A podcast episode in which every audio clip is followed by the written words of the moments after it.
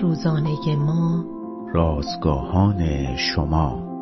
وقتی با ایمان خیز بر می داریم شهامت می آبیم روز پنجا و نهم از شماره اول نان روزانه ما.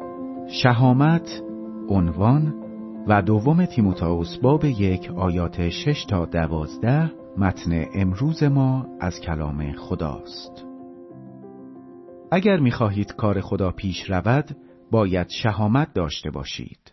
این مطلبی است که در طی موعظه‌ام در کلیسای جامائیکا گفتم. به آنها گفتم که مطابق دوم تیموتائوس باب یک آیه هفت خدا به ما روح ترس نداده بلکه روح قوت. چند روز بعد بر یک بلندی در ارتفاع 20 متری در کنار دریای کارائیب ایستاده بودم. آیا باید از بالای صخره به دریا می پریدم؟ نوجوانانی که با من بودند گفتند بله بسیاری از آنها قبلا این کار را انجام داده بودند. سپس به من گفتند آقای براون اگر نپری دیگر نمی‌توانی درباره شهامت صحبت کنی. اگرچه می‌دانستم گاهی شهامت یعنی همرنگ با جماعت نشدن. اما با این حال پریدم. صحبت درباره شهامت آسان است اما عمل به آن بسیار دشوار. در زندگی ما ایمانداران موقعیت های بسیاری پیش می آید که در آن باید آسایش خود را کنار بگذاریم و خدا را خدمت کنیم.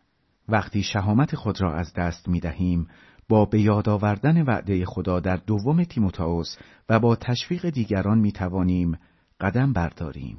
شاید احتیاج دارید که کسی به شما بگوید برای فلان کار در کلیسا داوطلب شوید چون به شما نیاز دارند. با همکارت برای صرف نهار قرار بگذار و با او درباره ایمان صحبت کن یا اینکه به فلان گروه کمک کن. برای عیسی شهامت داشته باشید. گاهی برداشتن قدم اول مهمترین کار برای خدمت به خدای پرجلالمان است.